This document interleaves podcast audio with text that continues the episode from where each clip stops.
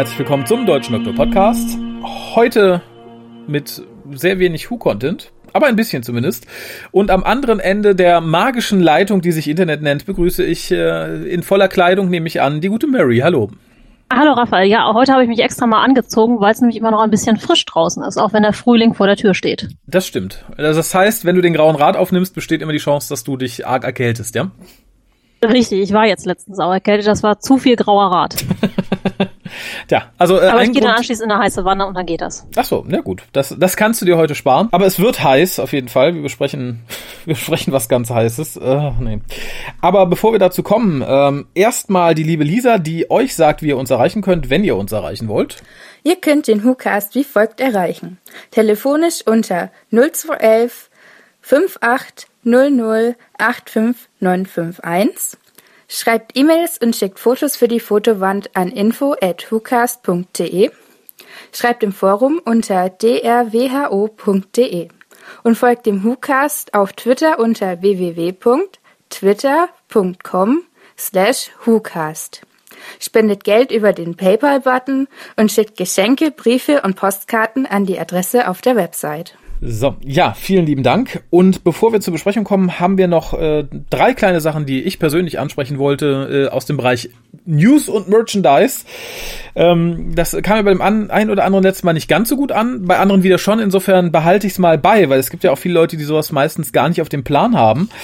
Ähm, und für die Leute, die es nicht auf dem Plan haben, denen sei gesagt, dass jetzt vor kurzem Staffel 10 in Deutschland auf DVD und Blu-ray erschienen ist auf, ich lasse mich nicht lügen, sechs DVDs oder fünf Blu-rays mit deutschen Ton, deutschen Untertiteln, allen Extras und dem vorletzten Christmas Special, also nicht äh, jetzt dem aus der Zeit gefallen, das erscheint als Einzel-DVD äh, und Blu-ray, sondern mit, oh Gott, die Abenteuer des Dr. Mysterio. Das ist übrigens die einzige New Who-Folge, die ich bisher noch nicht gesehen habe. Ja, auch nicht. Ha, sehr schön. Ja, äh, wird aber noch geguckt im Anschluss an die Besprechung der neunten Staffel. Und ist ja auch mal ganz schön, mal was zu haben, auf das man sich vielleicht freuen kann oder auch nicht, je nachdem. Außerdem erschienen ist Doctor Who New Series Staffel 3 auf Blu-ray. Da hat man sich ja erst immer ein bisschen gegen gewehrt im Hause Polyband, äh, weil es nur Upscale ist. Ähm, allerdings sehr schönes Upscale.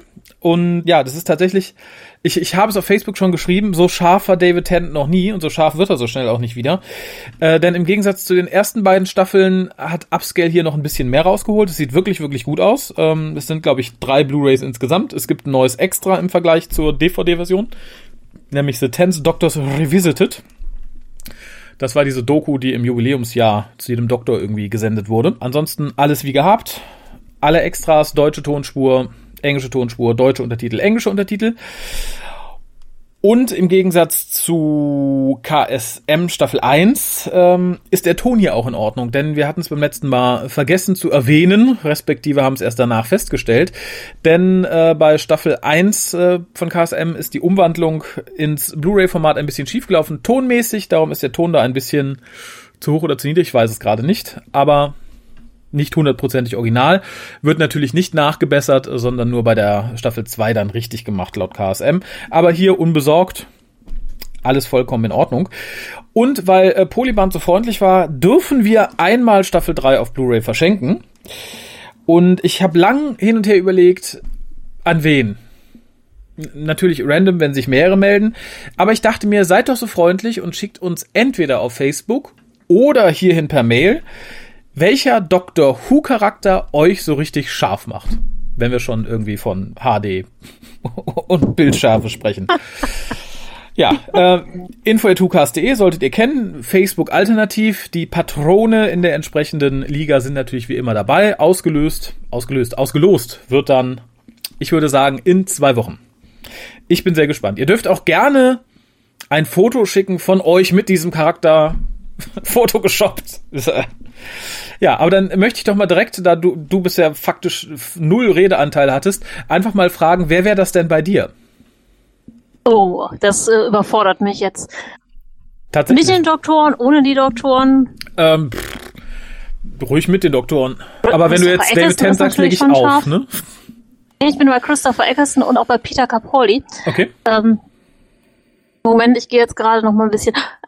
Ja, Captain Jack ist halt schon irgendwie, ja, ich bin da auch Klischee, muss ich gestehen. Also ich finde, also nee, David Tennant ist es bei mir nicht, aber so Captain Jack, Christopher mhm. Eccleston, das ist, äh, die würde ich nicht von der Bettkante schubsen.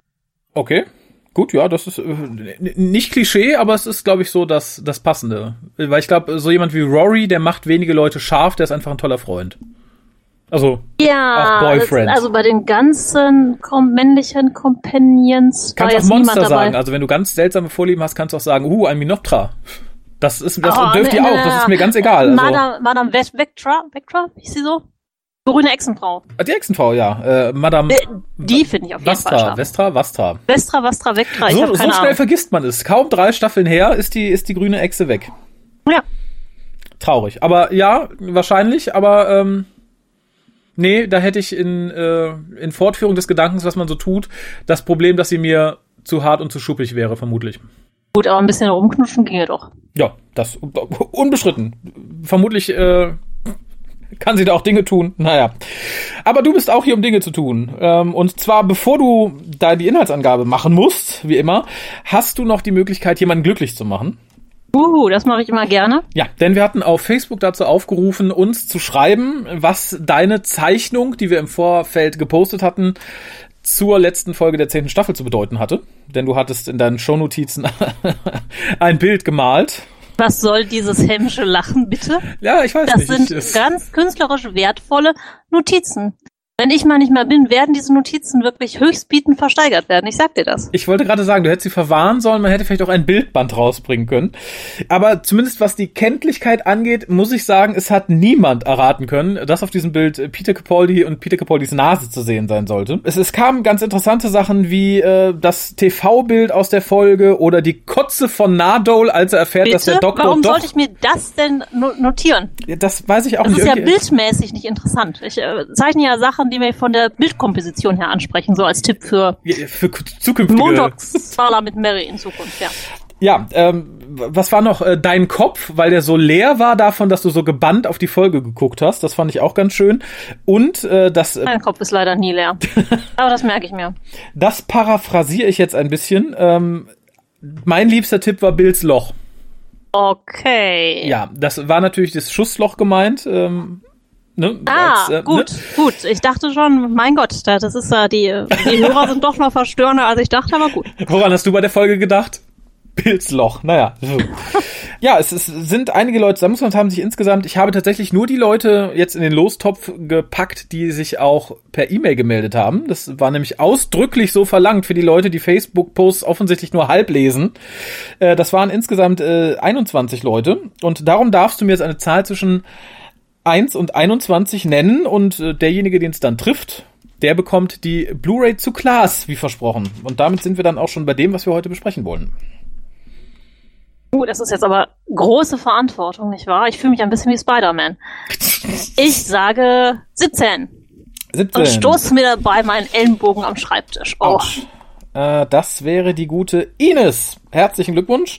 Wenn die gute Ines das hört, soll sie mir doch bitte ihre Adresse schicken, dann schicke ich ihr die Staffel die, die einzige Staffel Class auf Blu-ray zu. Und ja, würde mich sehr freuen, das werde ich einfach mal einführen, dass, wenn das Ding da ist, du uns ein Bild von dir mit dem Ding und deiner großen Freude darüber zurückschickst. So. Oder mit deiner großen Enttäuschung, weil du Class noch nicht gesehen hast und es jetzt guckst und nicht so gut findest wie wir vielleicht oder äh, ne, wie viele andere. Es gibt ja Leute, die finden Klaas richtig scheiße. Ja, aber mit denen muss ich ja nicht reden. Ja. Aber wo du gerade Scheiße sagst, fällt mir noch was ein, was ich noch ansprechen wollte. Es gibt nämlich noch News insgesamt aus dem Universum, die wir hier noch nicht besprochen haben, weil es schon ein bisschen her ist, dass wir on air waren. Das neue Logo ist bekannt gegeben worden. Äh, und der Artdirektor, der das entworfen hat, gehört ähm, gesteinigt seines Berufes äh, enthoben und das weiß ich nicht. Es ist, das ist halt die Frage. Also ich persönlich finde es für Dr. Who total ungeeignet, aber eigentlich ganz hübsch. Äh, was für ein bisschen für Diskussionen sorgte, war, dass halt äh, das Venus-Symbol am Ende drin ist, dass es ersichtlich wird. Äh, und da hieß es dann von einigen Leuten halt so, nein, das ist da gar nicht, das sehen nur Leute, die AfD wählen und Nazis. Oder es hieß, das ist bestimmt nur ein Versehen. Manche benutzten auch beide Argumente, was dann extra verwirrend war. Da sehen so Nazis und außerdem ist es ein Versehen, dass das da zu sehen ist. schwierig. Ich weiß auch nicht, was ich trauriger finden soll. Leute, die in jeder Ecke Nazis sehen oder äh, Leute, die dem Art Director so wenig zutrauen, sowas mit Absicht zu machen. Ähm, du kommst ja so grob aus dem Feld. Wie hoch Ganz ist die Wahrscheinlichkeit, dass so etwas aus Versehen passiert, dass das ein Zufall ist? Das geht durch so viele Hände normalerweise. Also gerade ein Logo in der Größenordnung, ich würde sagen, drei Prozent maximal, wenn wirklich alle pennen oder gesoffen haben. Das kommt schon mal vor, aber nee, das ist, sowas wird da nicht aus Versehen eingebaut. Ja, denke ich mir auch. Und vor allem, hingestellt, die BBC macht viel Murks und ist viel ungeplant. Sollte es ein Zufall sein, dann wäre es zufällig ein Zufall, der zu dem Zufall passt, dass eine Frau gecastet wurde, was natürlich nur Zufall war, was zufällig zur aktuellen äh, Richtung der BBC passt, was zufällig dazu passt, dass das äh, aktuelle Comic-Team für diesen Doktor auch nur aus Frauen besteht, was zufällig dazu passt, dass die Radio Times vor kurzem gesagt hat, dass auch ein Großteil der Autoren nur weiblich sein wird. Und wenn so viele Zufälle sind, sollten die Verantwortlichen bei der BBC wohl eher Lotto spielen, damit würden sie sehr viel mehr Geld machen als mit Doctor Who. Amen. Aber wie gesagt, ich finde das Logo an sich nicht hässlich, muss man sagen. Ich finde es auch in schwarz, wenn es nicht so golden ist ganz schön. Ich finde es halt nur einfach viel zu kraftlos für Doctor Who. Es sieht einfach so der, der Sommer-Fantasy-Roman. Ja, so, ich finde, ja, du zuerst, dann äh, halte ich einen Monolog. Äh, ja, ich, ich wollte nur sagen, es erinnert mich so ein bisschen an das Logo, nicht stilistisch, aber so von, von, von, dem, von dem Kraftaufwand her, von Faction Paradox. Ähm, da gab es ja auch Bücher und Hörspiele zu. An sich ein ganz nettes Logo, aber es wirkt halt so absolut saft- und kraftlos und das geht mir hier ganz genauso. Jetzt darfst du deinen Monolog halten. Vielen Dank. Es wirkt halt äh, für jemanden, der hin und wieder mit solchen Dingen zu tun hat, irgendwie sehr lieblos irgendwie zusammengeschustert. Die Schrift, da ist keine wirkliche Mühe. Für mich ist es tatsächlich zu feminin auch, also das, was du wahrscheinlich mit äh, kraftlos meinst. Ähm, zu filigran, es passt eigentlich nicht zu Doctor Who. Es sieht auch für mich nicht Science-Fiction-mäßig aus. Es ist so ein bisschen, ähm, ja, ich sag mal, ein paar Designtrends gehen dahin, diese ganz feinen Buchstaben zu nehmen aber das ist für mich zu sehr an Standardschriftarten.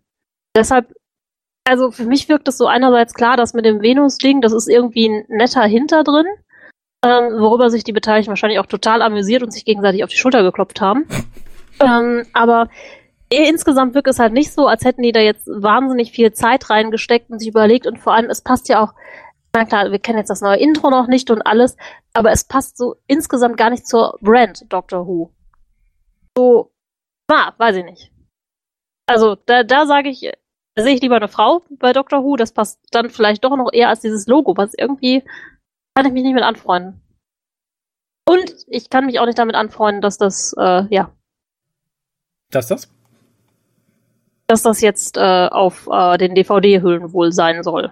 Ja, überall soll es sein. Überall. Ta tatsächlich äh, gehe ich auch davon aus, dass wir das in Zukunft auf Big Finish sehen für die letzten Jahre, die sie noch haben, laut Lizenz. Ähm, ich finde, auf den Blu-Rays zur Staffel 12 von Tom Baker sieht es ganz cool aus, insgesamt so im Layout, aber ähm, da hat die, ich habe Dr. Online jetzt eine Umfrage gemacht auch, und das war relativ eindeutig, 30 Prozent mögen das Neue auf den Klassik-Sachen, äh, 70 Prozent sagen, nee, dann doch lieber das, das Klassik-Logo in Anführungszeichen wie gesagt, ich, ich bin mal sehr gespannt. Ich finde es halt nur schade, wenn es hier auf die deutschen Releases gepappt wird, dass es im Regal dann halt etwas unordentlich aussieht. Da wäre ich gern bei dem, bei dem Classic-Logo geblieben. Ich kann den Wunsch verstehen der BBC, dass man sagt, okay, wir machen jetzt aus Doctor Who 1, wir trennen da nicht mehr, aber hübscher wird es dadurch nicht, leider. Ich finde halt, es ist einfach eine Verfälschung der Historie irgendwo. Das ist ja natürlich, äh, auch wenn man einen Roman zum Beispiel neu rausbringt, äh, macht man da natürlich ein neues Lettering oder sowas. Aber gerade Doctor Who ist ja jetzt nicht nur eine Geschichte, sondern das ist so, als würde man den Star Wars Schriftzug, der immer, wenn die Schrift reinkommt, gleich aussieht. Jetzt bei, oder haben sie das beim letzten Mal gemacht? Ist da der Schriftzug jetzt anders? Ich habe den letzten nicht gesehen. Nee. Jetzt wieder nee, das kannst du eigentlich nicht machen. Das ist klar, kannst du ein Rebranding machen, aber du gehst ja jetzt auch nicht hin, wenn du eine Classic Coca-Cola dir kaufst, dann kaufst du die ja auch wegen des Designs. Ja. Kannst du sogar kaufen. Ähm, also da rennst du bei mir offene Türen ein. Natürlich ein Argument ist halt, dass auch die klassischen Sachen ja nie das Logo ihrer Ära hatten. Ne, es war ja immer so, dass alles, was nicht aktueller Doktor ist äh, in den letzten Jahren, halt mit diesem Pertwee McGann Mischlogo in neuer Version irgendwie gebrandet wurde. Wir haben ja jetzt auch zum Beispiel die Staffel äh, 1 auf Blu-ray, die erschienen ist, auch mit diesem Logo. Ähm, finde ich ganz okay. Ich finde es halt einfach hübscher und ich finde es halt gerade jetzt für so laufende Sachen wie Pandastorm, die halt jetzt schon x Releases haben mit diesem Logo, dann zu sagen, nee, ihr benutzt jetzt das goldene Firlefanz-Logo, weiß ich nicht. Unschön. Punkt. Ich finde das mit dem Gold auch irgendwie kitschig, keine Ahnung. Ich meine, das hatten wir ja schon mal, aber das ist so, ja, es ist tatsächlich für mich ähm, insgesamt hübscher als dieses Mandel-Logo, was wir da am Anfang der New Series hatten, ähm, aber mindestens genauso unpassend zu Doctor Who. Das ist, äh, ja, einfach traurig. Es gab dazu diesen kurzen Teaser, wo die TARDIS durch irgendetwas durchfliegt, was, äh, da möchte ich Collier zitieren, ein bisschen aussah wie Menstruationsblut und dann einmal so durch die Schrift fliegt. Fand ich auch nicht sonderlich hübsch, muss ich sagen. Das meine ich halt, das wirkte halt auch so lieblos zusammengeschustert. Und ich weiß auch nicht, warum dann immer total Wellen der Begeisterung durchs Fandom einmal gehen, weil es einfach nur weil es was Neues gibt. Da kann man auch mal sagen, ja, dann lieber gar nichts und macht es das nächste Mal irgendwie schön. Ja, nee, das, das darf man heute nicht. Und die BBC ist ja auch fleißig dabei, das irgendwie so ein bisschen zu bejubelpersern. Es wurde, nachdem das Logo draußen war, kam ja direkt ein paar Tage später eine Meldung, guckt mal, wie viel Fan-Art das hier ausgelöst hat, weil die alle so begeistert waren. Und dann wurden irgendwie, weiß ich nicht, 50 Bilder von der Doktröse und äh, anderen Sachen und mit dem neuen Logo gepostet. Und äh, wenn man das schon nötig hat, finde ich, wird's dünn. Aber gut, das... Äh, muss die BBC schauen. Und wie gesagt, ich finde es auch tatsächlich auf diesem Tom Baker Boxset, was jetzt bald erscheint, gar nicht so furchtbar. Aber ich finde es halt gerade für die Releases, die jetzt noch folgen, ein bisschen schade. Natürlich wird es dem einen anderen total egal sein, wie die Sachen bei ihm im Regal aussehen oder was für ein Logo da drauf ist. Ich weiß es nicht. Bin aber sehr auf den Vorspann gespannt und gehe mittlerweile fast davon aus, dass wir sowas, so einen Bruch bekommen, wie wir auch bei Star Trek Discovery bekommen haben, was ja auch einen sehr Star Trek untypischen Vorspann hatte. Und ich denke, sowas wird es auch für Doctor Who. Ich denke, wir werden dieses Logo nicht durch den Vortex fliegen sehen äh, und so weiter und so fort. Ich denke, wir werden da tatsächlich vom Stil her auch einen Bruch haben zu dem, was wir bisher hatten. Und da bin ich tatsächlich sehr gespannt drauf. Oh, du meinst ein Netflix-Intro? Vielleicht, ich weiß es nicht. Vielleicht auch was, was ganz anderes. Vielleicht, Gott, vielleicht sehen wir auch wirklich irgendwie 30 Sekunden Flug durchs Menstruationsblut von Jodie Whittaker. Ich weiß es nicht. Ich bin aber einfach gespannt drauf, was sie sich ausdenken. Das Logo ist ja dann, ob man es jetzt schön findet oder nicht, oder äh, ne, das Venuszeichen ignoriert oder nicht, es ist ja mal was anderes, ne? Und wenn sie sich sowas auch fürs Intro ausdenken, dann bin ich halt einfach neugierig. Ob ich das positiv bewerte, werde ich dann sehen. Äh, dennoch hätte ich gerne weniger Sprüche zu Menstruationsblut. Die Menstruation tut scheiße weh. Darum ähm, macht die TARDIS vielleicht, vielleicht ist das die neue Erklärung, warum die TARDIS solche Geräusche macht. Die, das ist kein äh, Bremsgeräusch, das ist ein Au, Au. Nein, das weiß man nicht. Die TARDIS ist natürlich auch weiblich insofern. Schön übrigens, dass heute Weltfrauentag ist. Das passt perfekt. Ja, das wäre der weitere Zufall, neben dem Logo und so weiter, was ich vorhin aufgezählt hatte, dass wir ausgerechnet diesen Cast am Weltfrauentag äh, aufnehmen. Aber wenn ich jetzt noch meine Tage hätte, das wäre super. Ach, wunderbar, ja. Dann hätten wir es auch direkt verbucht. Dann könnte jeder praktisch ein Kalenderchen Großartig. führen, wann unsere nackte Frauenbeauftragte des Grauen Rates. Äh, naja. Aber da heute Weltfrauentag ist, gebührt dir die Ehre, zusammenzufassen, worum es in Class Folge 5 äh, mit dem schönen Namen Bluthunger respektive Brave is Hard geht, die wir äh, danach besprechen wollen. Im Übrigen der zweite Teil eines Zweiteilers, den wir vor anderthalb Jahren besprochen haben. Circa, circa, genau. Wo wir ganz überrascht ja. waren, dass es ein Zweiteiler ist. Ja. Genau, diesmal war ich aber nicht überrascht. Ich war mir durchaus bewusst, dass am Anfang was fehlt. Uh, ja, nee, ich war erst noch ein bisschen überrascht. Hä? Nein. Also, äh, leider ist, seitdem ich die Folge geguckt habe, schon wieder so viel Zeit vergangen, dass ich hoffe, dass ich das jetzt richtig zusammenkriege. Ähm, Notfalls mache ich ein bisschen Mansplaining. gut, dass eine Stadt zwischen uns liegt, mindestens. Naja. ähm, das Gute ist auch, ich habe schon wieder alle Namen verloren. Also, April ist ja mit ihrem schönen Schwert und dem Inder rübergegangen zu den ähm, Vulkanmenschen, nenne ich sie jetzt mal, weil ich auch deren Namen vergessen habe. Die Shadow Shadowkin, genau. Kin. Um dem Shadow King eins auf die Glocke zu hauen, damit die, der äh, nicht mehr sie und ihre Familie und ihr Herz, das sie ja teilen, belästigt und ist mhm. richtig sauer. Ähm, insofern laufen die einen Großteil durch diese Einöde und prügeln sich. Auf der anderen Seite haben wir ja diese transdimensionalen Kirschblüten, die versuchen, die Menschheit mhm. umzubringen. Ähm, wogegen sowohl Madame Quill wie auch Princiboy helfen sollen von dem Institut, also wo die Direktorin herkommt. Ähm, die wissen nämlich, dass es diesen Seelenkasten gibt und wollen, dass Prinzip Boy ihn einsetzt. Mhm. Und zeitgleich haben wir noch eine Handlung, weil die Eltern wollen nämlich dringend Kontakt aufnehmen mit April und dem Inder. Während sie sich vor weil den Kirschblüten stecken. Und äh, ja, wurden ihr, die Eltern wurden jetzt erstmal aufgeklärt, dass ihre Kinder in ihrer Freizeit versuchen, das Universum zu retten. Sind davon auch nicht so angetan. Und wie sollte es anders sein? Ähm, alles wird gut am Ende. um das jetzt mal schnell zusammenzufassen. Ja, es ist tatsächlich, ich, ich muss direkt vorweg sagen, ich war ein bisschen enttäuscht, auf, auf fast auf ganzer Linie. Ich mag Klaas ja an sich sehr gerne oder mochte es bisher sehr gerne. Allerdings hatte ich mir gerade schon am Anfang irgendwie mehr versprochen. Ich war relativ enttäuscht, dass wir halt nicht direkt sehen, wie es weitergeht, sondern so gefühlt einen 10 Minuten Zeitsprung machen, nur dass wir die beiden dann wieder zusammenführen können, dass er sagt, ich habe dich ganz lang gesucht, wo warst du? Und ich war da und da und dass dann irgendwie noch mal so die Notwendigkeit besteht, dass sie so ein bisschen einen auf Erklärbär macht. Das fand ich ein bisschen albern. Ja, ich fand sowieso den Rückblick schon sehr lang irgendwie. Und mhm. Ja, für mich ganz gut, weil, wie gesagt, anderthalb Jahre her. Ne? Ja, ist noch nicht, aber gut. Ähm, lang genug auf jeden Fall, dass ich mich an, nur noch an den Namen von April erinnern kann. Mhm.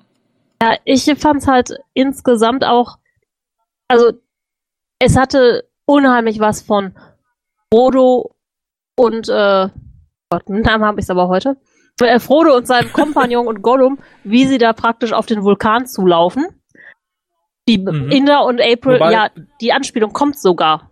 Das finde ich am allergroßartigsten. Ja, ja das finde ich schön. Und die CGI hat mir halt ganz gut gefallen. Ich finde nach wie vor, dass für so eine günstige Serie das immer noch alles relativ gut aussieht. Ja, das gesamte Design da ist unheimlich toll in der Welt. Ich finde auch die Stimmung ganz gut getroffen. Äh, ich finde nur die Handlung sehr leer. Ja, total. Es passiert äh, fast, fast nichts. Also gerade bei April und Ram ist es, glaube ich. Die wandern über diesen Planeten ewig um halt zu diesen, wir erfahren so ein bisschen was über die Shadowkin in, in, in ganz wildem Exposé, weil sie hat erzählt, so und so ist das, die leben hier auf der, auf der, ich dachte fast, die sagt Down Under, ähm, heißt es da nicht, ja, das, nee, wie heißt das heißt nicht Down Under, wie heißt das bei Stranger Things? Ähm, du weißt aber, was ja, ich, ich weiß, was du meinst. Ja, ähm, da hatte ich fast mitgerechnet.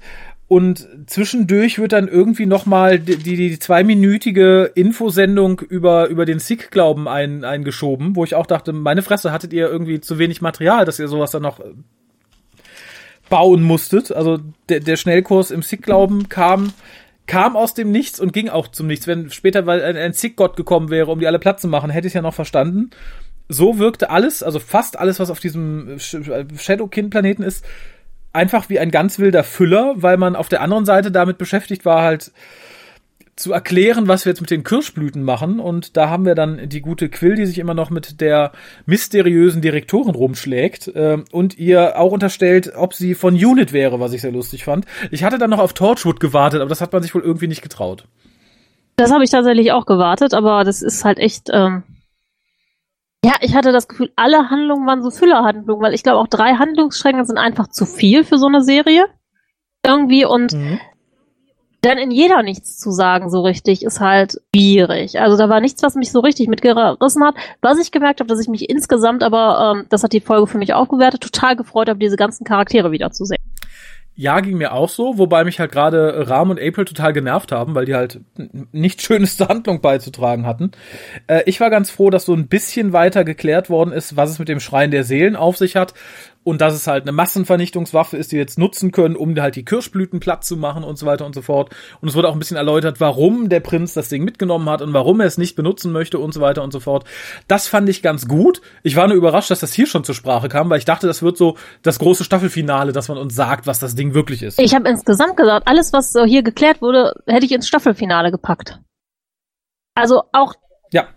dass April da dieses äh, Shadow-Herz ja im Prinzip losgeworden ist oder diese Verbindung. Mhm. Das wäre auch was, wo ich gedacht habe, Staffelfinale. Aber nee. Ja, ähm, eben, so wirkt es alles ein bisschen, ja, keine Ahnung, es wusste man nicht genau, wie man weiterkommt von dem aus, wo man jetzt gerade war, ohne halt sowas mit, mit reinzuziehen. Ähm, wie gesagt, das, das Ganze, The Underneath hieß es ja, wo die, wo die Shadowkin leben, finde ich, weiß ich nicht, dämlich. Ich hätte da auch da selber auch keine Handlung gebraucht Ähm, natürlich ist es nett, ein bisschen zu erfahren, wie die Leute da ticken und warum sie so Arschlöcher sind und so, aber geschenkt, das hätte man auch beiläufig in einer anderen Geschichte verpacken können und hätte da nicht so eine ganze Handlung drin. Ja, vor allem es nimmt so ein bisschen die Bedrohung, das Bedrohliche. Dadurch, dass wir jetzt dadurch mitgenommen die ganzen Probleme von den Leuten da kennen und die so ein bisschen verstehen, das nimmt halt das Bedrohliche. Ein richtiger Gegner ist halt bedrohlich, wenn man seine Motive nicht kennt. Da kann man ihn nicht einsortieren. So, und jetzt hat man, oh, ne, die Armen, die denken, sie sind überhaupt nichts wert, weil sie in der Hölle wohnen. Genau. Toll. Das tut einem noch leid. Ja. Da denkt man nicht mehr, oh Gott, ich habe Angst. Ja, und ich finde es halt ich finde, es ist halt eine sehr simple Erklärung, wie auch alles sehr simpel aufgelöst wird äh, und irgendwie sehr sehr billig ineinander fällt. Also ich, ich muss sagen, ich finde die Blüten an sich als Idee ziemlich cool. Äh, ich finde es auch optisch ganz toll. Du hast später dann irgendwie so Straßenzüge, wo Menschen in diesen Blüten liegen und so halb abgenagt sind und so. Das fand ich wirklich toll. Es ärgert mich halt nur, dass wir halt wieder hier die böse Killerpflanze hatten, nachdem wir ein paar Folgen vorher schon die böse Killerpflanze hatten. Das hätte man weiter nach hinten schieben sollen oder sich erstmal ganz sparen. Also schön es optisch und von der Idee her auch ist. Ne? Die beißen in Menschen, vervielfältigen sich, beißen weiter Menschen. Finde ich an sich cool, aber ähm, ja, schwierig. Ja, schwierig finde ich auch diese ganze Handlung um die Eltern rum, also den ähm, Vater von April und die Mutter, die ja dann äh, bald nicht mehr im Rollstuhl sitzt und auch ähm, Rams Vater, die ja die ganze Zeit versuchen, mhm. ihre Kinder zu erreichen durch diese Verbindung, die April mit ihrer Mutter hat. Ähm, und dann sich mhm. da sehr pädagogisch darüber aufregen, dass ihre Kinder ja eigentlich so einen Schwachsinn nicht machen sollten. Ja, äh, finde ich aber auch irgendwie eine normale Reaktion. Also gerade Rahms Vater finde ich da sehr, sehr gut. Ich finde halt schade, dass diese Handlung um äh, Aprils Mutter und ihren Vater, die irgendwie ganz interessant angefangen hatte. Mit der Vater wollte sich umbringen, hat dabei halt die Mutter in den Rollstuhl gefahren, bla bla bla bla bla bla bla. Dass das aber am Ende der Geschichte zu nichts führt. Zu überhaupt nichts. Es heißt dann, nee, Daddy, wir mögen dich nicht, geh weg, okay. Das heißt, wir sind beim selben Stand wie vorher auch. Wir finden unseren Vater scheiße, weil er das gemacht hat. Nur Mama kann jetzt zum Glück wieder laufen. Das war mir so ins, ins Leere geschrieben. Also ich finde halt, eine Geschichte sollte ein Ziel haben und nicht, ähm, ne, das ist halt so, ja, dann mögen die den immer noch nicht. Du hättest den Vater auch insgesamt für die Handlung nicht gebraucht. Nee. So, na klar, kann man den da irgendwie einführen. Aber ich finde, sie haben hier aus einer unheimlich toll aufgebauten Bedrohung und Dramatik, die sie in der ersten Folge ähm, eingeführt haben, mhm was sehr, sehr Plattes gemacht. Ja. Also, du gerade dieser Konflikt mit dem Vater und der Mutter und ihr, ähm, das löst sich ja im Prinzip alles so in Wohlgefallen aus. Mhm. Und äh, genauso alle anderen Handlungsstränge eigentlich. Alles, was so bedrohlich, ich mag das, wenn da noch so eine Restbedrohung ist oder ich so ein Gefühl habe, oh, da muss ich jetzt noch drüber nachdenken oder irgendwas, was mich so mitnimmt oder ja, was man auch in den anderen Folgen Klaas halt schon mal hatte.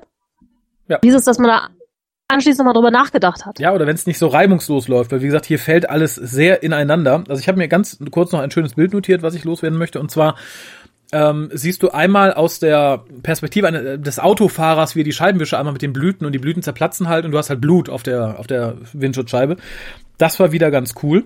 Aber der Rest ist halt wirklich, ja, wie, wie Bauklötze, die komplett super ineinander greifen. Also du hast dann ähm, Quill, die den Prinzen überredet, halt des, den Schrein gegen die Blüten zu benutzen, aber nein, das will sie ja eigentlich nicht. Sie möchte ja, dass der gegen die Shadowkin benutzt wird, weil das sind die Arschlöcher, die ihr Volk ausgerottet haben. Da habe ich mich die ganze Zeit gefragt, warum schlört denn das Love Interest vom Prinzen da die ganze Zeit mit? Das wurde dann relativ schnell erklärt, weil wir irgendwas brauchen, um den Prinzen unter Druck zu setzen. Ne, das hieß dann, komm, ich erschieß deinen polnischen Freund, wenn du das nicht machst. Bis dahin und auch darüber hinaus ist dieser Mensch total unnütz da und ich erkenne auch keine logische Erklärung, warum man den hat mitnehmen müssen. In, in jeder anderen Welt und Geschichte hätte man gesagt, bleib da. Oh. Aber nein, der sollte mit und konnte dann halt noch die geheimnisvolle Botschaft hier, bla bla, Schatten, tralala, per SMS an seine Freunde senden. Totaler. Äh.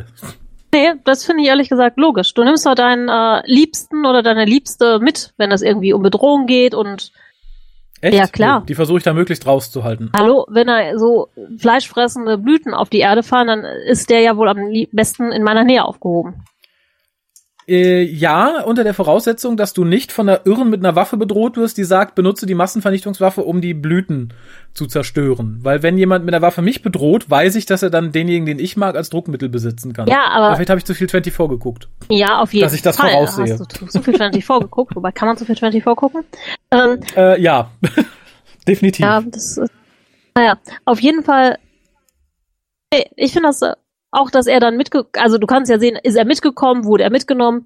Ähm, ich finde, dass zwei Liebende in einer Krisensituation zusammenbleiben wollen, finde ich absolut verständlich. Echt? Ja, wie gesagt, ich bin da, glaube ich, eher eher zu vorsichtig. Ich würde sagen, bleib da, bleib in dem Gebäude, wo die Pflanzen nicht reinkommen und geh nicht ja, mit mir genau. mit, wenn Du bist praktisch bedroht. Jan Tenner. Ja, Laura, bleib da, das mache ich alleine, das ist zu gefährlich.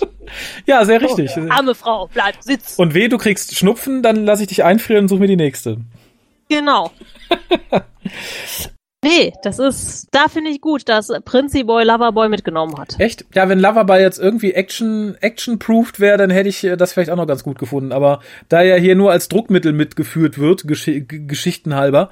Ja, Moment, aber er ist ja auch derjenige, der dem Prinzen dann sagt, was er machen soll oder zur Lösung führt. So. Ach ja, die Liebe. Ich sprenge nicht alles in die Luft. Ja, gut, da hast du natürlich recht. Aber sind wir, gehen wir zurück zu den anderen Liebenden, die immer noch äh, im Down Under herumhängen. Da hatte ich ein kleines Problem und zwar hat man bisher immer gesehen, dass April die war, die sich ja, weiß ich nicht, fast feuchten Schrittes auf den guten Rahmen draufgeschmissen hat. Vom ersten Moment an, als sie erfahren hat, dass seine Freundin tot ist. Ja. Wo wir schon gesagt haben, es ging so schnell. Und hier ist sie dann diejenige, die ihm sagt, er soll nicht so schnell machen. Das fand ich überraschend. Ist, hast du das als normales Verhalten eingestuft? Ich war erstmal baff.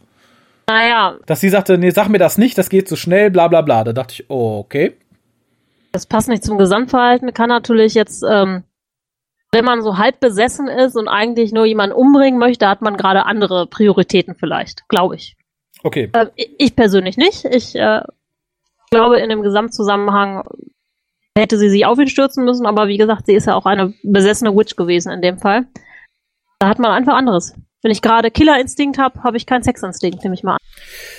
Ja, wie gesagt, ich, ich fand es nur hart, dass sie halt so als generelle Feststellung ihm gegenüber sagt, naja, mach nicht so schnell. Wo ich bisher dachte, okay, ähm, er ist das Opfer bisher.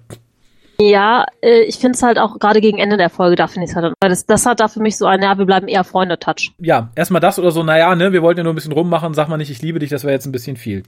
Ja. Äh, ja, und dann, dann kam für mich so der Höhepunkt, ich dachte, mein Gott, kann man sich's einfacher machen. Das waren halt so die die große Schlacht sozusagen äh, zwischen dem den beiden Halbgeherzten sozusagen, wo dann auch noch ausdrücklich gesagt wurde, na ja, wir kämpfen bis zum Tod oder na, wir kämpfen bis einer gewinnt. Ähm, ne, und ich werde dich töten und der, der gewinnt, der darf hier alle anführen. Da war mir schon klar, wer gewinnt und mir war auch relativ klar, dass der andere nicht getötet werden wird, weil er natürlich noch das halbe Herz von April in sich rumträgt. Und ja, so endet es dann auch, indem sie halt einfach sagt, ah, ich bin ja schlau, ich weiß ja, ich muss dich nicht töten, du hast ja schon verloren, jetzt bin ich der Chef, sperrt ihn ein. Wo ich dachte, ja, das könnte keine TKKG-Folge schöner schreiben. Ähm, ich finde halt auch dieses ganze Rumgealber mit den Vätern, die da hinterher stolpern, oh. das finde ich ehrlich gesagt noch viel, viel schlimmer, weil es handlungstechnisch überhaupt keinen Sinn ergibt an irgendeiner Front. Vielleicht nur, also, dass sie jetzt sehen, was ihre Kinder alles leisten. Ja, oder auch, oh, das sind selbstlose Väter, die stürzen natürlich hinterher und der, ähm, ja, der Vater, der so ein bisschen scheiße gewesen ist, der hat auch viel mehr Probleme damit als Rams Vater. Mhm. Dadurch dieses Loch in die fremde Dimension zu springen. Ja, das fand ich viel zu slapstickig. Ja. Viel zu slapstickig. Also die, dieser gesamte Teil, den fand ich etwas hanebüchen. Ja. Passte nicht so richtig. Definitiv. Nee, und da setzte meines Erachtens auch so ein Totalversagen entweder der Regie oder des Schnittes ein, weil dann finde ich, wirkt das Timing total wirr. Wir haben halt den Sieg sozusagen ähm, von April über den, den Shadow King, King, King, King. Und dann sehen wir halt irgendwie in Rückblende wieder, wie die Blüten durchs Dach krachen, dann aber wieder nicht. Dann wirkt es, als wenn die Leute total viel Zeit haben, bis die da sind, als wenn die Blüten in einem ganz anderen Teil runtergekommen wären. Ich habe da wirklich gesessen, zurückgespult, mir das zwei oder dreimal angucken müssen, weil es halt einfach so rein vom, vom Gefühl her absolut nicht passte. Das passte überhaupt nicht, da gebe ich dir recht. Da war ich auch so ein bisschen irritiert. Weil ich dachte, okay, jetzt ist das Dach eingestürzt und alle schreien. In der nächsten Szene sortieren sich erstmal alle und gehen rum, als wenn nichts passiert wäre. Und da dachte ich, nee, da, da passt irgendwie was, was absolut nicht. Ich hat ehrlich gesagt dieser Teil der Handlung so wenig interessiert, dass ich da kaum drauf geachtet habe. ja, ich habe nur darauf gewartet, dass Mrs. Quill wieder in Erscheinung tritt. Gut, ja, dann. Wobei ich die leider auch selten so schwach erlebt habe. Ja, also war war es eindeutig. Zumal irgendwie dann äh, auch die, die Lösung so hingerotzt wird. Es ist so, oh ja, April kann die ja jetzt zum Glück hier äh, steuern. Darum sagt sie, komm, äh, tötet die Blüten, Die, die Nebel töten die Blüten. Ne? Wir haben uns nicht mehr die Mühe gemacht, da irgendwelche Krieger auflaufen zu lassen. Nein, das sind einfach Nebel. Die machen die Blüten platt, räumen sie auch noch zeitgleich schön weg. Dann gehen sie durch das Loch zurück in ihre Dimension und sagt April, ja, und macht den Weg zur Erde kaputt. Okay, kein Problem. Und zeitgleich, um April praktisch noch ein bisschen davon zu erlösen, dass sie ansonsten immer mit dem, mit dem Hermann verbunden ist, zerstört er auch noch so den starken, die starke Verbindung zwischen den beiden, weil es gerade so schön passt. Nee. Also das war mir einfach zu.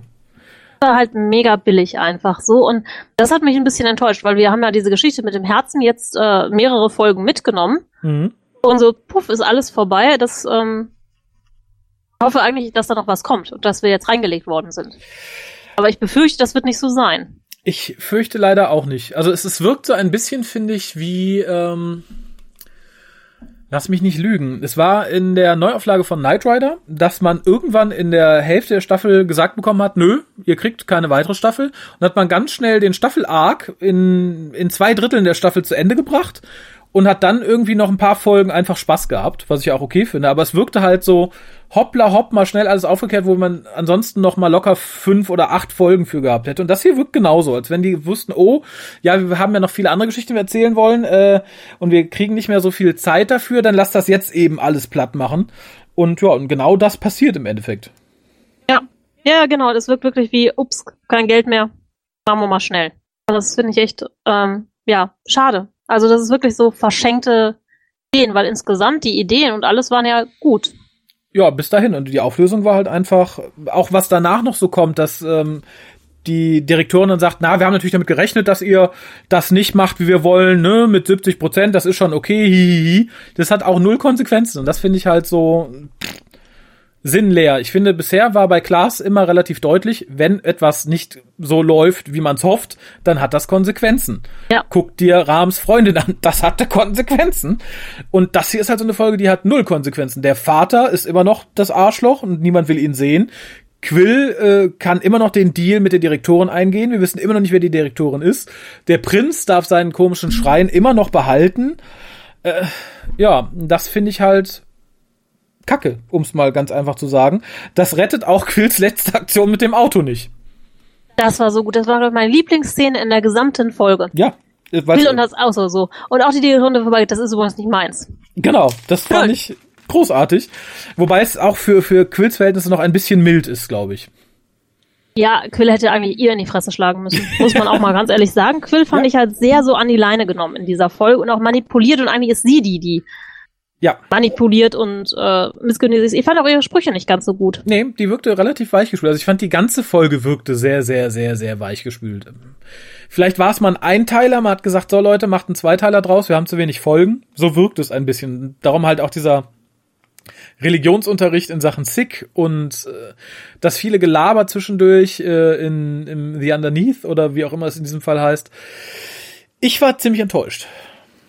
Ja, ich muss gestehen, ich fand auch diese letzte Szene, wo die Mutter dann aufsteht, das war oh. mir mich zu viel auf Kitsch, Tränendrüse. Äh, das ja. hätte es eigentlich nicht gebraucht. Und ich hatte eigentlich so ein bisschen gehofft, dass sie jetzt auf einmal nicht aufstehen kann, weil diese Verbindung vielleicht unterbrochen ist ja zum Shadowkin und dass er deshalb nicht mehr funktioniert. Ja, sowas hätte ich mir auch gewünscht. Sowas wäre vermutlich auch realistisch gewesen, aber nein, Mutter muss laufen können und wie gesagt, da bricht für mich Klaas so das erste Mal komplett mit dem, was ich bisher an Klaas immer gut fand, nämlich mit A, eine Art Realismus und B, wie gesagt, mit diesem etwas muss Konsequenzen haben.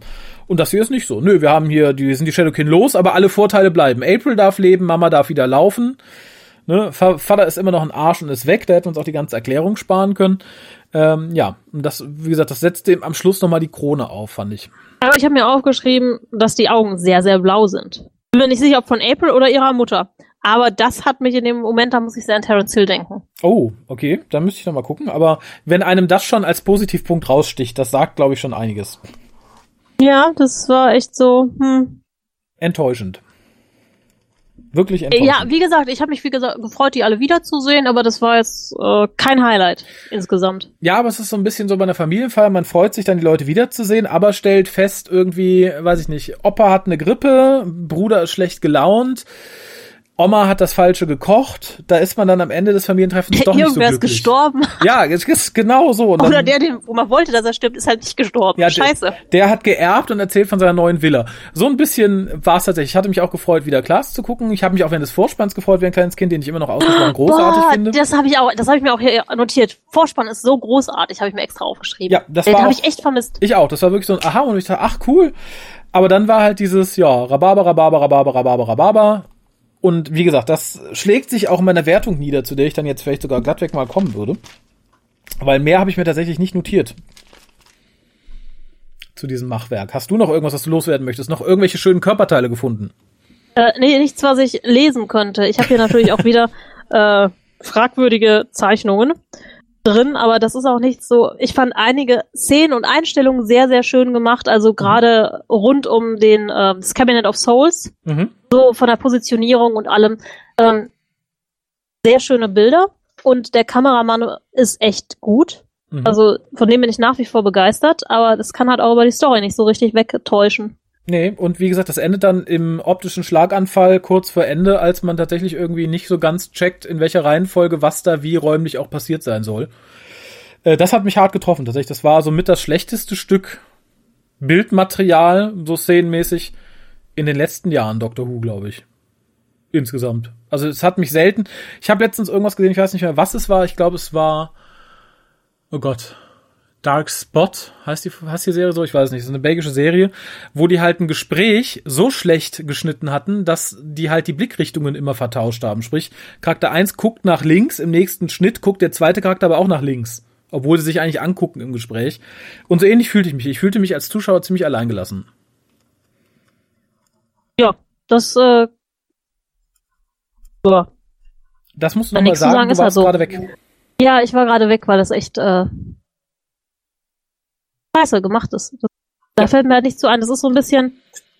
Deshalb finde ich ja auch in meinen Unterlagen nichts mehr, was wirklich toll ist, weil ich habe mir nur äh, hin und wieder Dialog notiert, wenn er witzig war, aber ansonsten ist halt nichts, was wirklich rausgestochen hätte. Nee, dem, dem schließe ich mich sehr an, aber was, was gibst du denn dann so punktetechnisch? Ähm, ich glaube, ich habe mir hier eine 4 notiert, kann das sein? Ach, das kann auch sein, dass du die vier gesehen hast, die ich mir notiert habe. Denn es ist tatsächlich unterdurchschnittlich. Also nicht nur für Klaas, auch für Doctor Who und für alles. Ich ähm, bin das erste Mal von Klaas richtig enttäuscht. Und ich hoffe sehr, dass das nicht so weitergeht, wie einige tatsächlich prophezeit haben. Ja, wobei ich auch äh, dennoch Lust habe, weiterzugucken. Ja. Also einfach wahrscheinlich die Hoffnung stirbt zuletzt. Dass jetzt die nächste Folge viel besser wird. Hoffen wir es, das werdet ihr dann auch an dieser Stelle erfahren. Ähm ja, ich bedanke mich bei dir fürs Mitbesprechen. Nehme mal an, du bist auch bei der nächsten Folge gerne wieder mit dabei noch. Sehr gerne, das ist mir ein Fest, wie immer. Wunderbar. Und an alle anderen, denkt daran, uns zu schreiben, was euch scharf macht, wenn ihr den scharfen David Tennant haben wollt. Und ja, ansonsten, wie gesagt, freuen wir uns immer über Rückmeldung jedweder Art. Und äh, ja, wie ein Podcast-Kollege von mir gerne sagt, es war mir ein inneres Blumenpflücken. Pilze ja, so ein innerer Wildfrauentag.